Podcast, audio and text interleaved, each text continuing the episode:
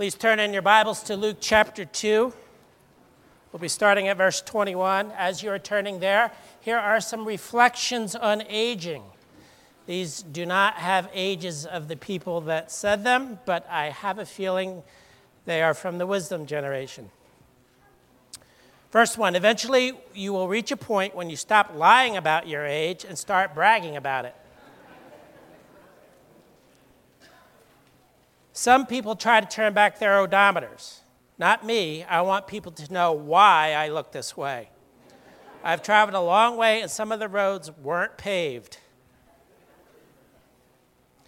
I don't know how I got over the hill without getting to the top.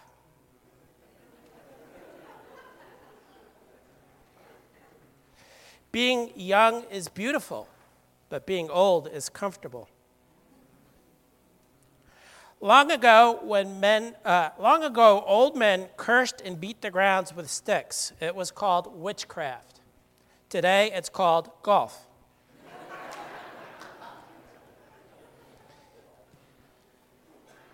If you don't learn to laugh at trouble, you won't have anything to laugh at when you're old. And finally, one must wait until evening to see how splendid the day has been. We are in Luke chapter two, and we are beginning at verse twenty-one. On the eighth day, when it was time to circumcise him, he was named Jesus, the name the angel had given him before he w- had been conceived. When the time of their purification according to the law of Moses had been completed, Joseph and Mary took him to Jerusalem to present him to the Lord, as it is written in the law of the Lord. Every firstborn male is to be consecrated to the Lord, and to offer a sacrifice in keeping with what is said in the law of the Lord, a pair of doves or two young pigeons. Now there was a man in Jerusalem called Simeon who was righteous and devout. He was waiting for the consolation of Israel, and the Holy Spirit was upon him. It had been revealed to him by the Holy Spirit that he would not die before he had seen the Lord's Christ. Moved by the Spirit, he went into the temple courts. When the parents brought in the child Jesus to do for him what the custom of the law required, Simeon took him in his arms and praised God, saying, "Sovereign Lord, as you have promised, you now dismiss your servant in peace, for my eyes have seen your salvation, which you have prepared in the sight of all people, a light for revelation to the Gentiles, and for glory to your people Israel." The child's father and mother marveled at what was said about him. Then Simeon blessed them and said to Mary, his mother, "This child is destined to cause the falling and rising of many in Israel, and to be a sign that will be spoken against, so that the thoughts of many hearts will be revealed, and a sword will pierce your own soul too." There was also a prophetess, Anna, the daughter of Phanuel of the tribe of Asher. She was very old. She had lived with her husband seven years after her marriage, and then was a widow until she was eighty-four. She never left the temple but worshiped night and day, fasting and praying. Coming up to them at that very moment, she gave thanks to God and spoke about the child to all who were looking forward to the redemption of Jerusalem. When Joseph and Mary had done everything required by the law of the Lord, they returned to Galilee, to their own town of Nazareth, and the child grew and became strong. He was filled with wisdom, and the grace of God was upon him. Father, thank you for this, your word. Thank you that it is alive and that you do speak to us through your Spirit, through your word. We ask that you would do so even now this morning for your glory and our edification. In Jesus' name, amen.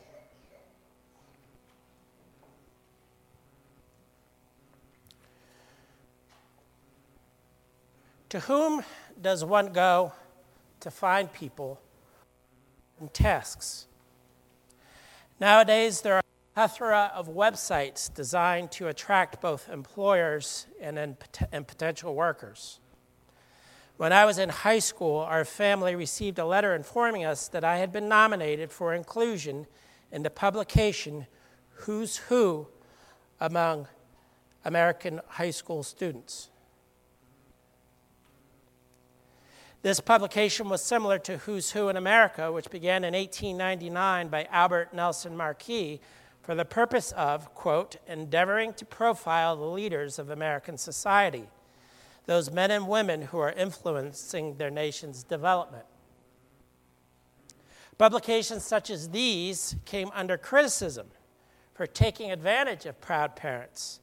And Educational Communication Incorporated, the company that published Who's Who among American high school students, has since gone bankrupt. So, how does one find good people?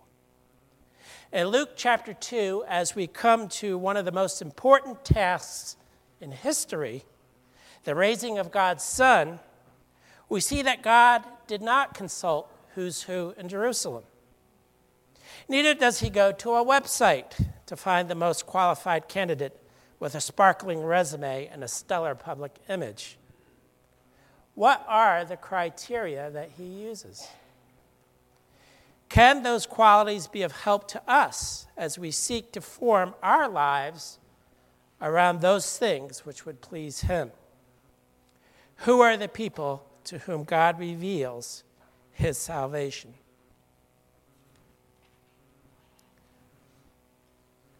We come first to Joseph and Mary. Who were Joseph and Mary? At Christmas time, we hear a lot about Joseph and Mary. We know that they were descendants in the line of David. Beyond this, we know that they were simple, humble people who lived lives characterized by obedience. Prior to this event, Mary had been obedient to Gabriel, the angel's message. Joseph was obedient to the dream God gave him about taking Mary as his wife. And they were both obedient to Caesar in coming to Bethlehem for the census.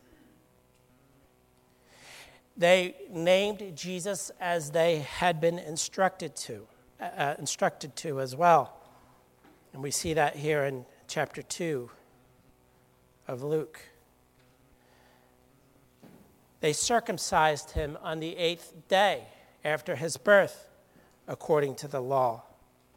And they presented him in the temple at the appropriate time, which would have been over a month after his birth. These were people of humble means. How do we know that they were of humble means? Well, in Levit- Leviticus chapter twelve, we're told, the Lord said to Moses, say to the Israelites, a woman who becomes pregnant and gives birth to a son will be ceremonially unclean for seven days, just as she is unclean during her monthly period. On the eighth day, the boy is to be circumcised. Then the woman must wait thirty-three days to be purified from her bleeding. When the days of her purification for a son or daughter are over, she is to bring to the priest at the entrance to the tent of meeting a year-old lamb for a burnt offering and a young pigeon or a dove for a sin offering. He shall offer them before the Lord to make atonement for her, and then she will be ceremonially clean from her flow of blood. These are the regulations for the woman who gives birth to a boy or a girl. But if she cannot afford a lamb, she is to bring two doves or two young pigeons, one for a burnt offering and the other for a sin offering. In this way, the priest will make atonement for her and she will be clean. So we see here in Luke chapter two, what was their offering? What was their offering that they bought, brought? It was the pair of two doves or two young pigeons. So that's how we know that Mary and Joseph were of humble means. Did Mary and Joseph earn the right to become Jesus' earthly parents through their obedience? Uh, we can't say that. What we can say is that these humble people who lived lives of obedience before God were chosen by God for a once-in-history task. They bore the burden and the honor surrounding Jesus' birth, but beyond that, they bore the responsibility of raising him in the admonition of the Lord. So my question for us this morning is, how do our lives measure up to next to those of Joseph and Mary's? Well, like them, many of us do not have extraordinary financial means. But can we say that, like them as well, our lives reflect a trust and obedience to God? Has God and will God use you and I with important tasks for his kingdom? Are there people around us who glorify God because of our testimony? Now we come to the first of our two time-tested testifiers, and that is Simeon. Who was Simeon? Well, beginning in verse twenty-five and following, we find some things out about Simeon. There are things that we don't know. We don't know, was he a Pharisee? Was he a member of the ruling council? We're not told that. Maybe he was just simply a devout follower of God. But we do know, starting in verse twenty-five, that he lived in Jerusalem, number one. Number two, he was righteous and devout. That is, he had high moral character and dedication to the Lord.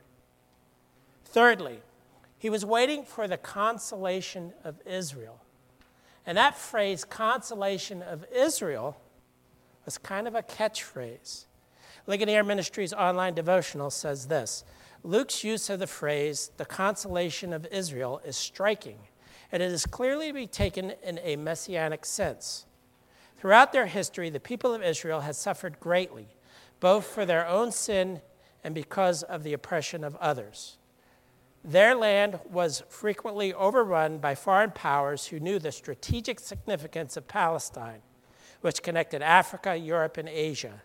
They suffered under slavery in Egypt and endured the troubles of exile. In short, they were a people in desperate need of consolation and comfort, the kind of permanent comfort that could only come when the Son of David would arrive to guard them and to provide them forgiveness of their sin. End quote. Fourthly, Simeon had the Holy Spirit. Now, already in Luke here, we have seen that Elizabeth had been filled with the Holy Spirit in chapter one, and that John would be filled with the Holy Spirit from birth. Now the Spirit is moving again in the person of Simeon. Fifthly, he knew through the Spirit that he would see the Lord's Christ before he died. That's in verse twenty-six. For this reason, there is the assumption that he was an older man. I don't know that we can say that with absolute certainty, but most likely he was an older man. Now we come to verses twenty-nine to thirty-two, which is Simeon's song, which is short in length, but powerful in meaning. Sovereign Lord, as you have promised, you may now dismiss your servant in peace, for my eyes have seen your salvation, which you have prepared in the sight of all nations, a light for revelation to the Gentiles and the glory of your people Israel. First, note that he is unquestionably convinced that this little baby that he is holding is indeed the Messiah, the Savior of the world. Secondly, this knowledge bring, brings to him a sense of completion for his life. His life's mission has been fulfilled. The I V P commentary says this: Simeon's remarks are set within a hymn known as the, and I and I have not studied Latin, so forgive me, you Latin scholars, Nunc Dimittis. From the Latin of the hymn's open phrase translated, now you dismiss. The prophecy itself is a statement of mature faith. Simeon can die in peace as you have promised and be taken by God, the sovereign Lord, his master, because my eyes have seen your salvation. There is a significant equation in this remark. To see Jesus is to see God's salvation. They are inseparable. There is joy, even in the face of death, when one has seen the source of life. Simeon's job as a sentinel for the Messiah is done.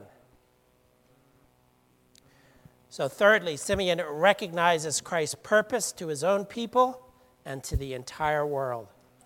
An incredible insight that I am sure was possible only through the Holy Spirit. G. Campbell Morgan says this: there are senses in which Simeon was more clear in his statement of the meaning of the coming of that child than Elizabeth was in her beatitude, or Mary in her Magnificat, or even Zacharias in the Benedictus. Think of the Gentile world as it existed then, with its philosophies, seeking to find some solution, gleams breaking through upon sincere souls and then being lost. Here is the light that is coming to unveiling, the apocalypse and glory of the people of Israel. This child, said Simeon, in effect, is the ultimate in all the history of God's ancient people. Fourthly, Simeon does one more thing. He speaks to Mary words of foreboding. Because of him, many will fall and many will rise. Her own soul will suffer. This child would certainly be the one to bring hope to mankind. It would come at a cost, however. People would need to choose for him, and choosing for him could and would bring pain. Do Simeon's words ring true for each of us?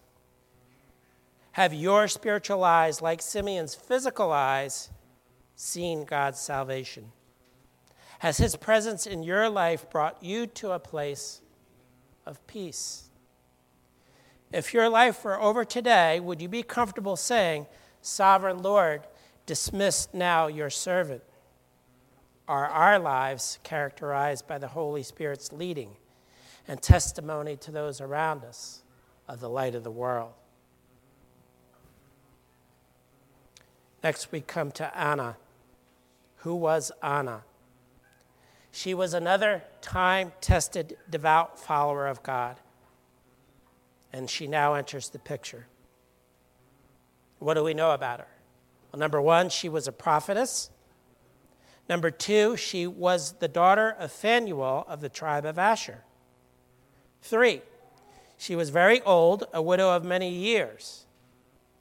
And four, she lived at the temple. What was her job? She had three jobs. She worshiped, she fasted, and she prayed. What would it be like to have that be your life's calling, your solo calling? Though we may not all be able to live at church, we certainly can emulate Anna and her example of a life devoted to God. In this moment, she thanks God, once again, a recognition of the significance of this child. She speaks to all around who are looking for the redemption of Jerusalem. And in that, perhaps, she is thinking of Isaiah forty, verse two, which says, "Speak tenderly to Jerusalem and proclaim to her that her hard service has been completed, that her sin has been paid for, that she has received from the Lord's hand double for all her sins." She is among that band of believers who are holding on for the coming of the Messiah. God rewards her and those around her with the physical sight of the promised one.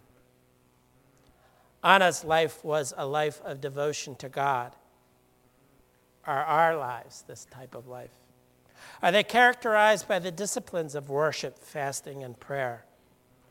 Are our lives full with anticipation of the coming of the Messiah? These disciplines and this attitude will not get you recognized nationally. Most likely, you may not even gain recognition within the church. They will, however, get the attention of heaven. God's ear is out to those who humbly and passionately persistently pursue him and his purposes. What can we say about the people that God uses to reveal his salvation to the world? We can say he uses people that are humble, expectant, receptive, and ordinary. And guess what? Each of us can be that type of person, regardless of our age, regardless of our background. We can be those people who live this type of life. It's not only in the life of Joseph and Mary and Simeon and Anna that God has done this. He does this all through the pages of Scripture. He uses the most unlikely people with the most unlikely means to accomplish incredible things. And I don't know about you, but sometimes I get caught up in the mundane and thinking that, wow, is the stuff that I'm doing really making any kind of a difference for the Lord? I don't know about you, but that comes to me occasionally. And I want to say, stay humble, stay faithful and trusting to the Lord, and stay expectant, because he does use people like you and me. As we conclude this year and look forward to a new year, and the Lord, let's remember that. Won't you pray with me?